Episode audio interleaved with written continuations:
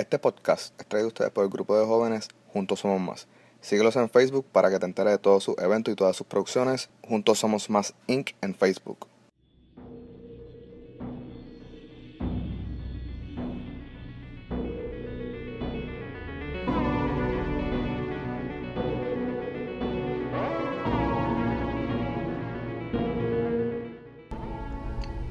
Hey, sí, sí, ustedes, ustedes mismos que están escuchando el podcast.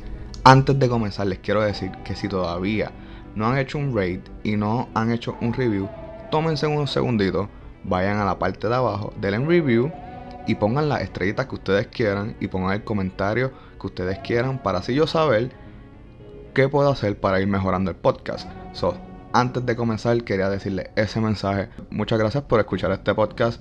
Pero ahora sí, mi gente, vamos. So, si ya le diste el rate y ya le diste review, muchas gracias y bienvenido a otro episodio de tu podcast favorito de True Crime en español. Al momento de Anthony nuevamente contigo. Y hoy, hoy de verdad quiero hacer un disclaimer antes de comenzar. Hoy quiero decirles que traigo un episodio con unos contenidos un poquito más fuertes. Este yo lo estoy viendo como que estamos empezando a subir esa cuesta y quería dejarles saber antes de comenzar, prepárense, aguántense, es un tema difícil, este es un tema que yo venía contemplando hacer hace tiempo porque dentro de todo es, es un poco educativo, no un poco, es bastante educativo. Este, a mí yo he tenido familiares que me preguntan que yo estoy buscando hacer con esto y yo únicamente le contesto de verdad crear awareness, crear eh, para que así las personas puedan identificar cuando algo pues no va bien, algo está sonando un poquito mal, tengan esa awareness. So básicamente eso es lo que yo busco con el podcast y hoy el episodio pues yo creo que, que vamos a ir por ahí. Vamos a crear mucha awareness hoy. O, y vamos a a educarnos un poquito en cuestión de, del podcast. Honestamente, ya yo lo tenía en mente hacer este episodio. Y pues no fue hasta que esta semana yo estuve en una de las calles de Orlando y vi algo que de verdad me sorprendió mucho, que ni en películas yo he visto. Y decidí, dije, y cuando lo vi dije, ok, este es el episodio que tengo que hacer. Yo creo que lo tuiteé y todo este, este es el episodio que tengo que hacer. Pues para darle un poco de, contexto, estuve en una de las calles de Orlando. Um, y una de las personas que andaba conmigo me dice, mira, yo creo que lo borraron. Y yo le pregunto el qué, me dice, va a ver, va a ver. Es que no lo veo desde aquí, pero yo creo que ya lo borraron. Entonces cuando cogimos una curvita en la casa, este, parece que la habían vandalizado eh, entraron unas personas y con pintura escribieron 666 HIV positivo y en el mismo medio entre esas dos entre esas dos palabras decía pedófilo. Bien grande. Eh, nadie nadie nadie que pasara por ahí eh, podía no ver eso. Todo el mundo que pasara lo podía ver entonces el dueño o la persona que, al momento vive en esa casa um, lo pintó por encima. Pero yo lo pude leer completo. Si yo lo pude leer, que soy una persona que usa espejuelos, todo el mundo lo podía leer. pues yo automáticamente reconocí por qué pasó eso. Pues porque ya yo conocía este caso hace tiempo. Eh, eh, de un podcast que se llama The Apex and the Abyss. Eh, son un shout out a ese podcast. Eh, los ahí un poquito. solo pueden ir a escuchar. Es bastante parecido a mi podcast. Lo único que es, obviamente, el en inglés. pero básicamente los episodios duran más o menos lo mismo, media hora, 40 minutos por ahí. Solo pueden ir a escuchar. Eh, the Apex and the Abyss, ellos hicieron el episodio del que yo voy a hablar hoy. Eh, pero ya yo he escuchado este, este caso que les voy a hablar. Y, y por eso pues cuando vi lo que le hicieron, podemos decir el vandalismo que le hicieron a esta persona, Yo sabía por qué se lo habían hecho, eh, pero son cosas que yo pues dije, ok, yo sé por qué se lo están haciendo. Yo quiero que también las otras personas conozcan por qué a esta persona le, escribieron eso en, en su casa. Ok, so hoy les voy a presentar a ustedes. Hoy pues le quería presentar a ustedes el caso de, de Jesse Timendecuas. Jesse Timendecuas eh, y la familia Kanka. So, vamos a conocer esto rapidito, mi gente. Antes de comenzar quería que visitaran la página del Proyecto Felo en Facebook. Ustedes saben, Proyecto Felo haciendo actividades por la comunidad de Puerto Rico. Pueden darse cita eh, en cualquiera de los eventos que el Proyecto Felo está haciendo en las comunidades. Simplemente los búsquenlo en Facebook como Proyecto Felo. También quería mencionarle que sigan a Meraki en Facebook. Meraki, M-E-R-A-K-I de punto.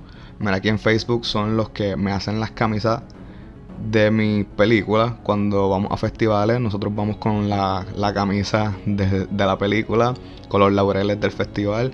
Eh, esa gente está dándole súper duro a los que son las camisas personalizadas, copa, vaso. So, yo, si no me equivoco, están haciendo carteras. So, búscalo en Facebook como Meraki, M-E-R-A-K-I de punto. Chequealo, tírales por el inbox y chequea, pide, ve el inventario, ve el catálogo de las cosas que están haciendo, le escribes por Facebook y así rápidamente tienes tus productos personalizados. Meraki en Facebook, chequealo. Y dile que vienes de parte de Anthony para que te traten bien. Meraki en Facebook.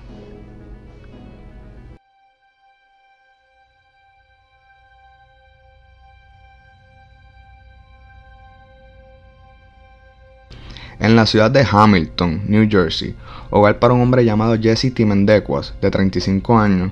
Este compartía el lugar con otros dos roommates, Brian Jennings y Joseph Cifenelli, y la dueña de su casa, una señora que llamaremos Jane Doe. Jesse desde niño fue maltratado en un hogar donde su madre era una alcohólica premiscua que tenía 10 niños, 7 de diferentes padres. Varios de estos niños fueron puestos bajo el cuidado del Estado y fueron puestos en adopción. Jesse tenía un hermano en común con su madre y su padre. El hermano de Jesse alega que su padre Skip abusó sexualmente de ambos hermanos. Y aún más visceral, este animal, en frente de su hijo, violó una joven de 15 años de edad, cuando Jesse y su hermano solamente tenían 9 y 10 años. Pero como todos los episodios, mi gente, esto se va a poner peor, ¿ok? Jesse creció y siempre fue descrito como una persona que se quejaba de todo lo que pasaba. También era bastante retraído, callado y dormía mucho. Cuando terminó su escuela superior, Jesse dejó atrás su vida, se separó de sus padres y vivió en diferentes ciudades hasta que 15 años después terminó en la ciudad de Hamilton, New Jersey. Hogar también para la familia Kanka, compuesta de Richard, Maureen y Megan Kanka, una familia de clase media que ajeno a las personas que vivían a su alrededor, el 29 de julio de 1994 sucederá un evento que marcará la vida de muchas personas y cambiará por completo las leyes de los Estados Unidos.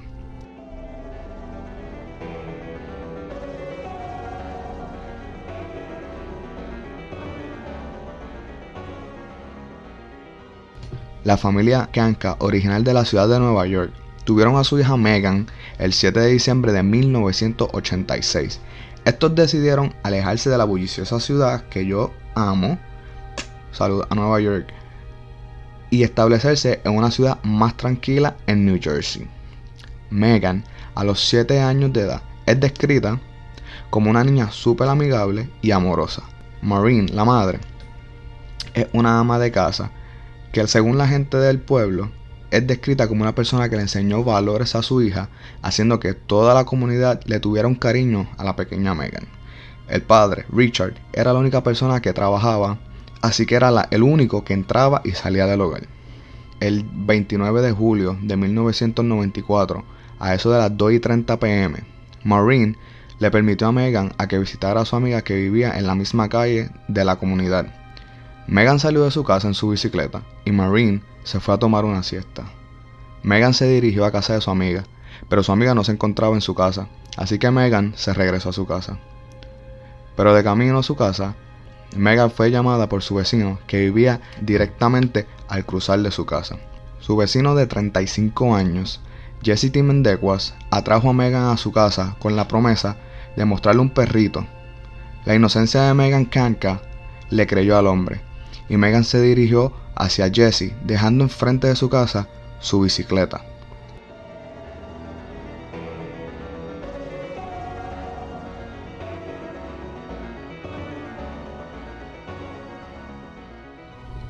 Marine se levantó de su siesta y a eso de las 5 y media pm, en ese momento, Megan nunca había regresado a la casa.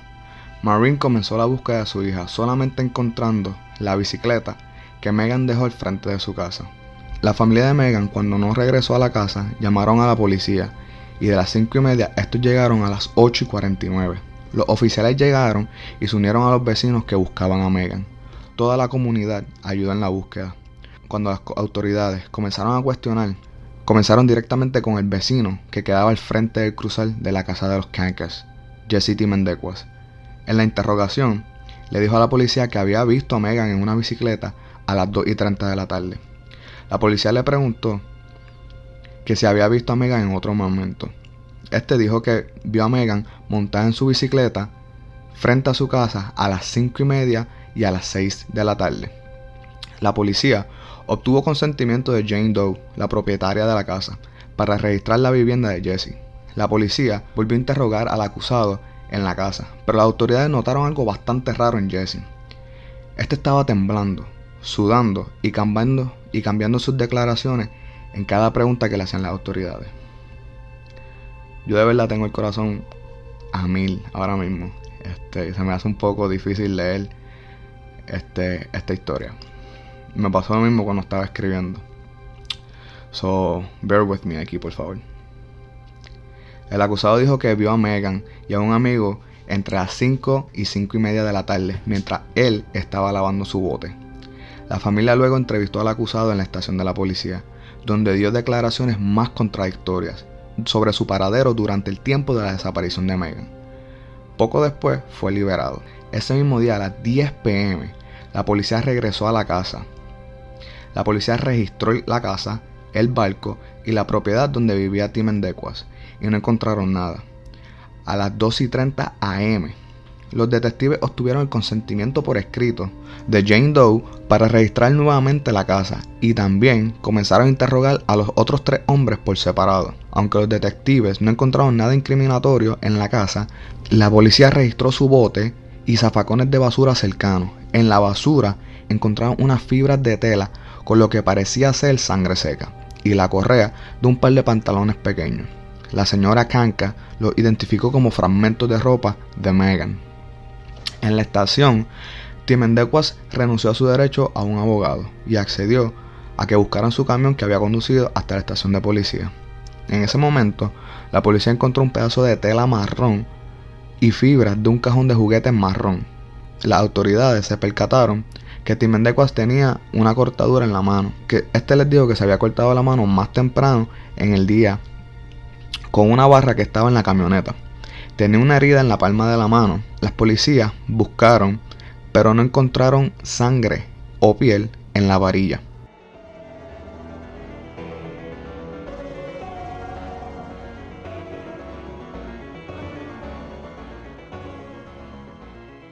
Al otro día, el 30 de julio, la policía volvió a interrogar a Timendecuas, que era su principal sospechoso.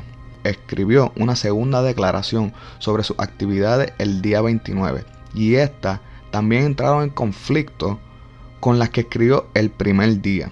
Los detectives lo interrogaron por otras 6 horas. Ok, aquí esto puede ser una navaja de doble filo porque durante esa interrogación él puede, él, durante esa interrogación, durante ese periodo intenso de interrogación, él puede decir que sí hizo el crimen. Pero si después él alega que no es culpable, que es inocente, y le dice a su abogado que él fue interrogado por 6 horas, 7 horas. Esa interrogación, eh, esa declaración de culpabilidad inicial puede ser ignorada en una corte bajo el estado que se encontraba el acusado. Por ejemplo, él puede decir que eh, en, el, cuarto de interrogación hacía mucho frío, no le habían dado comida, lo interrogaron sin parar y todo eso puede nublar eh, al momento en que él vaya a, testificar, al momento que haga su declaración. eso es una navaja doble filo que, que de verdad se ve mucho en diferentes casos.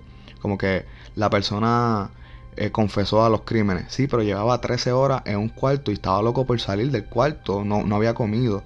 Eso es una navaja de doble, filo cuando se hacen estas interrogaciones por mucho tiempo. Y en este momento, Jesse T. Mendecuas es el sospechoso favorito de la policía.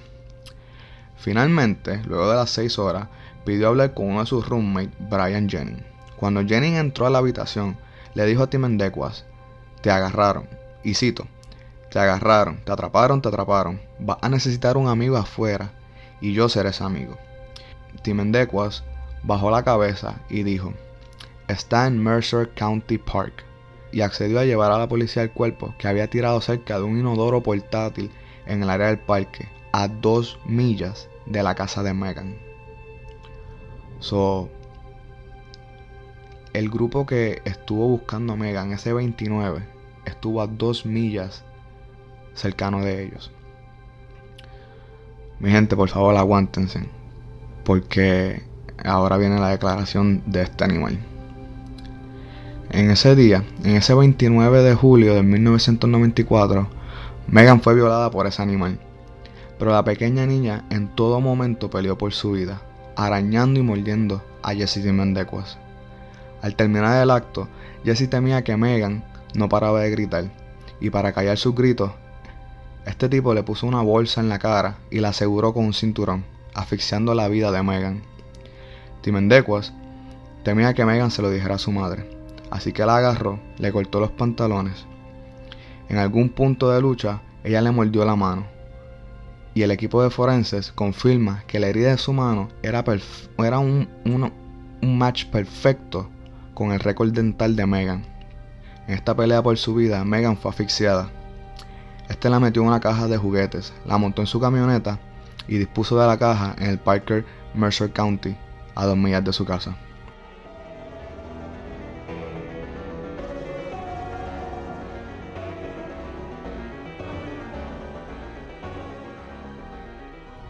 Luego de su arresto, la policía encontró que Jesse T. Mendecuas ya tenía un récord de agresión sexual contra menores en el 1979, cuando este salió de su escuela superior y de camino a su casa se encontró con dos niñas de 5 años.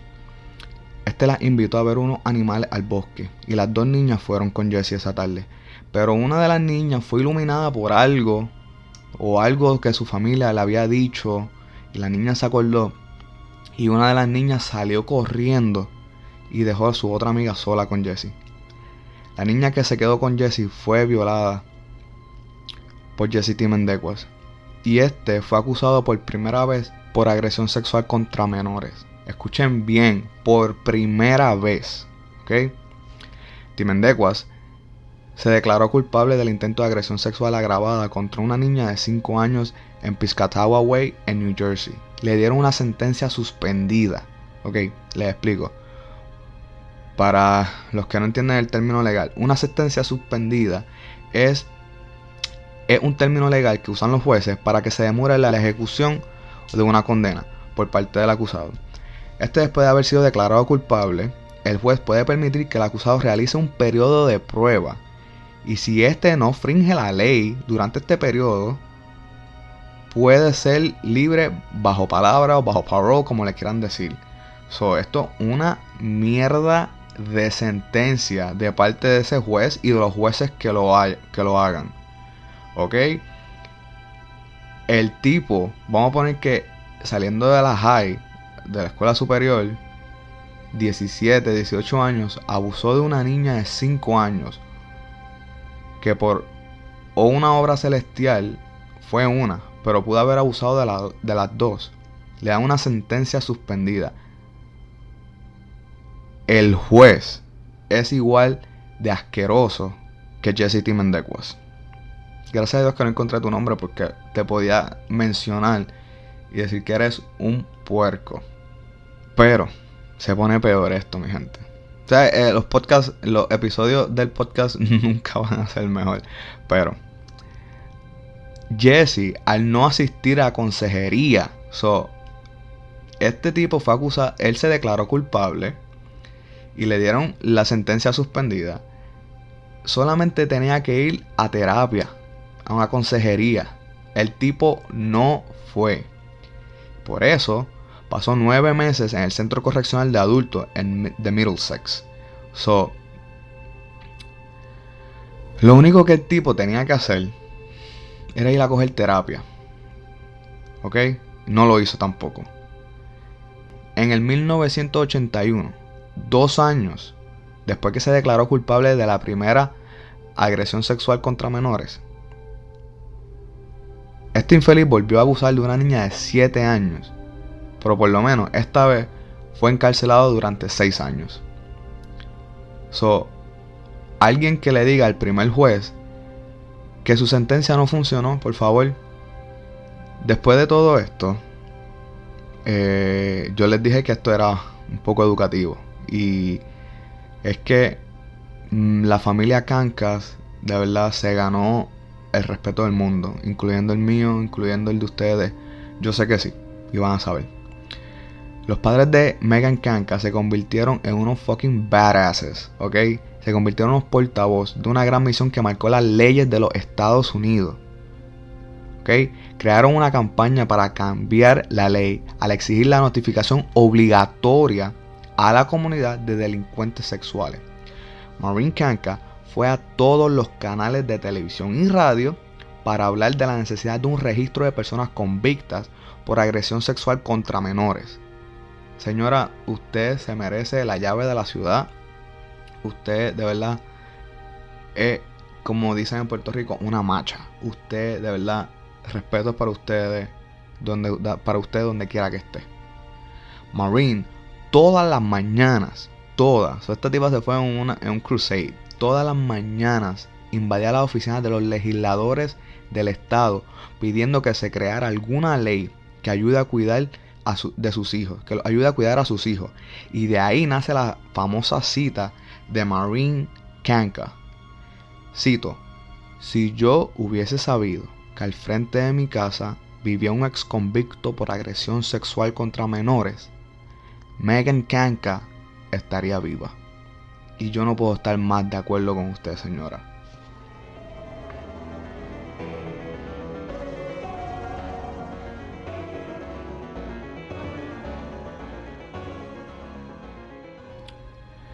Todo el estado estaba a favor de Maureen Kanka y esto tomó aún más fuerza cuando se confirma que los otros dos roommates de Jesse, Brian y Joseph, también fueron convictos por los mismos crímenes y que de hecho estos se conocieron en la cárcel mientras cumplían su sentencia.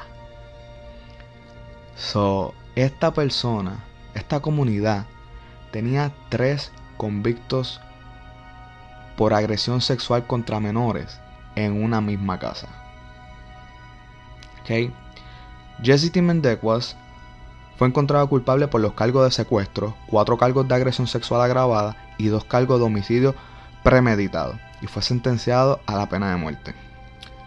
La sentencia fue confirmada por el Tribunal Supremo de New Jersey y el congresista Dick Zimmer declaró, cito, creo que es exactamente el tipo de depredador que la legislatura tenía en mente cuando promulgó la pena de muerte. Pero, como ha pasado en muchos casos, la sentencia fue conmutada a cadena perpetua sin posibilidad de libertad condicional cuando Nueva Jersey abolió la pena de muerte en el 2007. La familia Kanka tuvo su victoria rápidamente cuando 24 estados de la nación pasaron la ley conocida como Megan's Law o la ley de Megan. Y esta ley tiene tres categorías. La categoría 1, Tier 1, cuando la persona es convicta y sale a la comunidad nuevamente, si es Tier 1, solamente se le notifica a las autoridades que hay una persona en la comunidad viviendo que fue convicta de delito sexual contra menores. Y esto lo catalogan como un low risk. So, es un low risk. Ok, el tier 2. Si cuando sales a la comunidad y caes, baja, y caes bajo la categoría tier 2, le notifican a las autoridades, escuelas, líderes comunitarios y daycare. Esto, esto viene siendo un riesgo promedio de que, de que alguien se tope con el agresor. Ok, quiero dar un ejemplo personal. Eh, vamos a poner un ejemplo que hay tres escuelas. La del medio es elemental. La de la derecha es superior y la de la izquierda es intermedia. Y cada una queda tres millas de la otra. Ese es el ejemplo de la escuela de mi hija. Como para diciembre o noviembre, alguien pasó por la escuela intermedia, que no tiene nada que ver con la escuela de mi hija, y le gritó un comentario a una niña.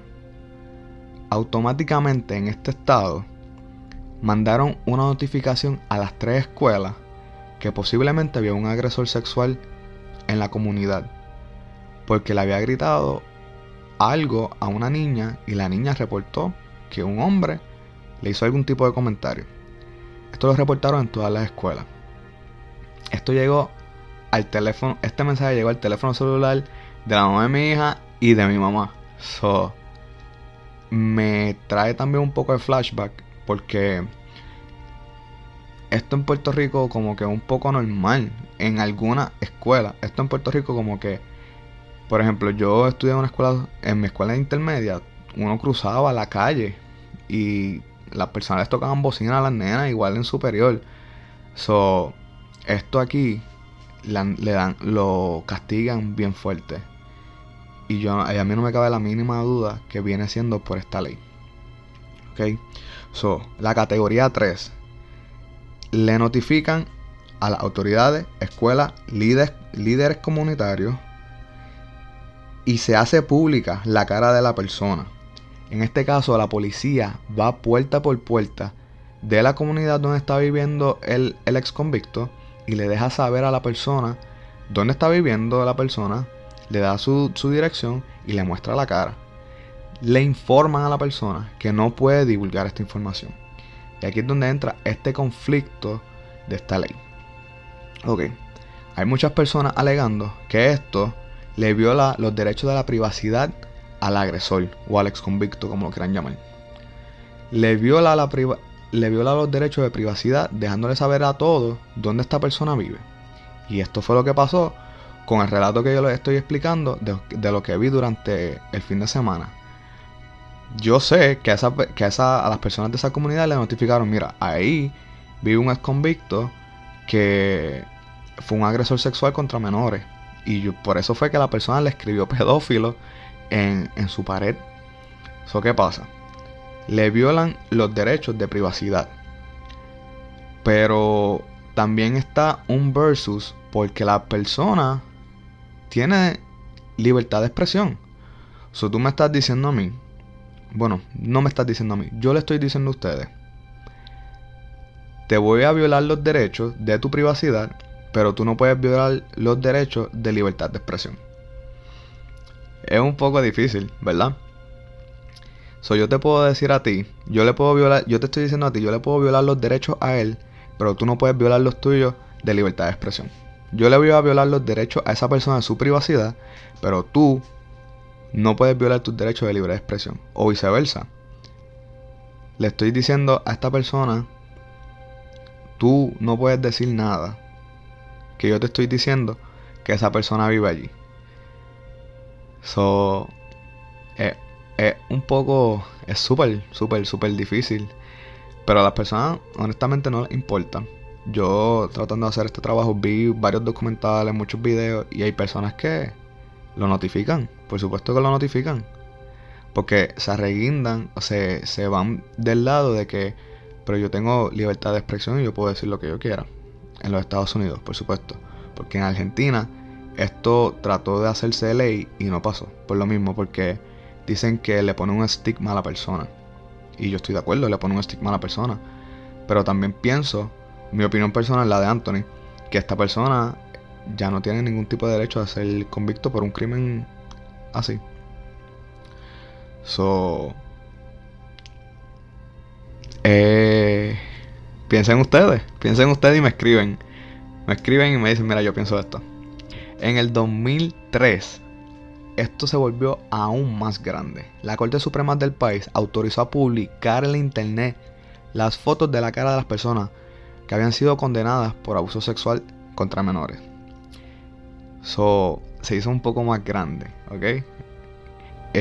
uno de los jueces, Anthony Kennedy, que fue, fue, uno de los seis jueces que votaron a favor de esta medida, de que publicaran las fotos, dice, el propósito y el principal efecto de la publicación de las fotos es informar al público por su seguridad, no para humillar al acusado. Estoy bastante de acuerdo con eso. Porque la policía te informa de un agresor sexual convicto en la comunidad, pero de nuevo, tú no puedes divulgar la información. Pero díganme ustedes, si a ustedes le informan, eh, mira, tres casas más abajo vive una persona que fue un agresor sexual convicto. Eh, tú no se lo dirías a tu amiga que vive en una comunidad más abajo o vive en la comunidad al cruzar de la tuya. Solamente porque él vive en tu comunidad y tú y ella no vive en la comunidad de esa persona. Es súper, súper, súper difícil. Pero yo estoy seguro que todo el mundo lo diría. Ok, en Puerto Rico, la ley de Megan se conoce como la ley 266 y fue creada en el 2004. Ok, septiembre 9 del 2004. Y esto se creó con el propósito de registrar personas convictas por el delito sexual y abuso en contra de menores. Esta establece la disponibilidad de la información y la notificación a la comunidad. Ok, so es básicamente lo mismo. Lo mismo que aquí que, que hacen en Megan's Law, pero al parecer la ley de Puerto Rico no tiene estas categorías. So, al tú ser convicto, vas registrado automáticamente como una persona eh, convicta por estos delitos sexuales y tu información y la notificación a la comunidad va, va de seguro. So, al parecer no, hay, no están las categorías en Puerto Rico establecidas como las están en los Estados Unidos. Ok. Megan's Law ahora mismo en Estados Unidos se llama SORNA por su sigla en inglés si desean buscar más información sobre esta ley. En el 2012, el entonces gobernador de Puerto Rico, Luis Fortuño, firmó la ley para, para prohibirle el acceso a, parques y locales de entretenimiento para niños y jóvenes a toda persona que, esté inscrita en el registro para personas convictas por delito sexual y abuso contra menores.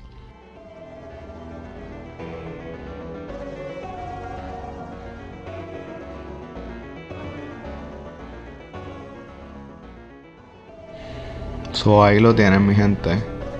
Este este es uno de los casos que cuando yo leo o los conozco, honestamente tengo que tomar un momento y llamar a mi casa para saber si, si todo está bien en casa. Porque uno de los temas más fuertes, eh, es uno de los temas que, que de verdad son repugnantes. Y a mí solamente me da con detenerme, detener lo que estoy haciendo, llamar a casa, asegurarme que todo está bien porque son, son cosas que pasan y honestamente uno como padre no puede estar más de acuerdo con, la iniciativa que, los Cankas tenían y con su pensar. Eh, si hay una persona convicta de un crimen así, honestamente a mí no me importa si tomaste todas las terapias del mundo y ya tú estás una y ya tú eres una persona funcional dentro de la comunidad nuevamente. Pero si yo tengo la oportunidad de saber que tú fuiste convicto por un crimen sexual contra un menor, yo quiero saber porque yo quiero cuidar a mi hija. Y creo que estoy en todo el derecho de saberlo y de divulgarlo también. Porque obviamente le diría a mi vecino, vela a tus hijos. Porque al cruzar Hay una persona que hace dos años fue convicta por este tipo de crimen. Eh, nada, es un tema súper difícil. Eh, quería contarlo porque lo vi en el weekend y pues, obviamente reconocí por qué fue que esa persona fue, esa casa fue vandalizada. Y pues quería que ustedes lo, conocieran también. Ok. Eh, la página web eh, de Puerto Rico funciona. Eh, te hace la misma notificación antes de entrar, como que toda esta información es confidencial, no puede ser divulgada y bla bla bla bla, pero funciona. La vi, entré, tienes que aceptar unos términos de uso, pero nada, es algo bastante difícil, pero sí, sí, es algo que, pasa. Y pues como les dije al principio, hay que crear la awareness de que estas cosas están allá afuera. So, nada, este, espero que pues dentro de todo hayan aprendido algo en el tema de hoy. Antes de irme quiero darle las gracias a España. España ha estado en nuestro último analítico como dentro de tres diferentes ciudades. Son muchas gracias a España. No saben de verdad la alegría que sentí porque eso se fue bien lejos de mis expectativas. Gracias a España por ese, por, representar en el podcast. Eh, hoy yo iba a hacer, hoy iba a ser un episodio dirigido a ustedes, pero vi esto y me tuve que detener y decir, no, no, no, espérate, yo quiero informarle a la gente sobre esto, eh, so, España, voy a hacer un caso de ustedes próximamente. Muchas gracias, gracias a Perú que todavía sigue en nuestra en nuestros números, todavía sigue eh, representando en nuestros números. Gracias Perú, gracias España. Um, nada, eh, quiero que sepan que ya la página de Facebook está arriba, está funcionando. Pueden buscarlo en Facebook como en el fanpage de Facebook como el momento de ahí estoy subiendo todas las fotos de los casos que estoy hablando y estoy comenzando a subir los artículos de donde yo saco este tipo de información para que así las personas eh, tengan su feedback. So, no me olvido de ustedes porque gracias a ustedes pues yo puedo hacer esto, esto, esta historia y después los artículos que las personas escriben. So, nada, muchas gracias por escuchar el podcast. Por favor, si todavía no has dado un rate y un review, puedes hacerlo mientras lo escuchas. Comparte el podcast. Yo sé que les va a pasar que mientras estén hablando con alguien van a decir, contra, yo escuché eso. O diablo, yo estoy escuchando un podcast que habla de esto. Y nada, recomienda hacer un pana. Este, para que así se unan y sea parte del grupo de criminólogos que tenemos aquí creciendo cada día más. Este, nada, mi gente, muchas gracias por, por ser parte de este podcast por ser parte de este viaje conmigo. Este. So, nada. Eh, caso de Megan Kanka, uh, Megan's Law y Jesse Timendekwas. So, bastante, lamentable, bastante fuerte, bastante oscuro. Pero Megan nos dejó un legado bien importante con el que de seguro hemos podido cuidar a nuestros hijos desde ese 1994 al presente gracias a esta ley. So, nada, mi gente, nos vemos el próximo, la próxima semana en otro episodio del Momento de. Y por favor recuerden, siempre es quien menos tú piensas que es. Queda demostrado en cada episodio. Nos vemos y se cuidan.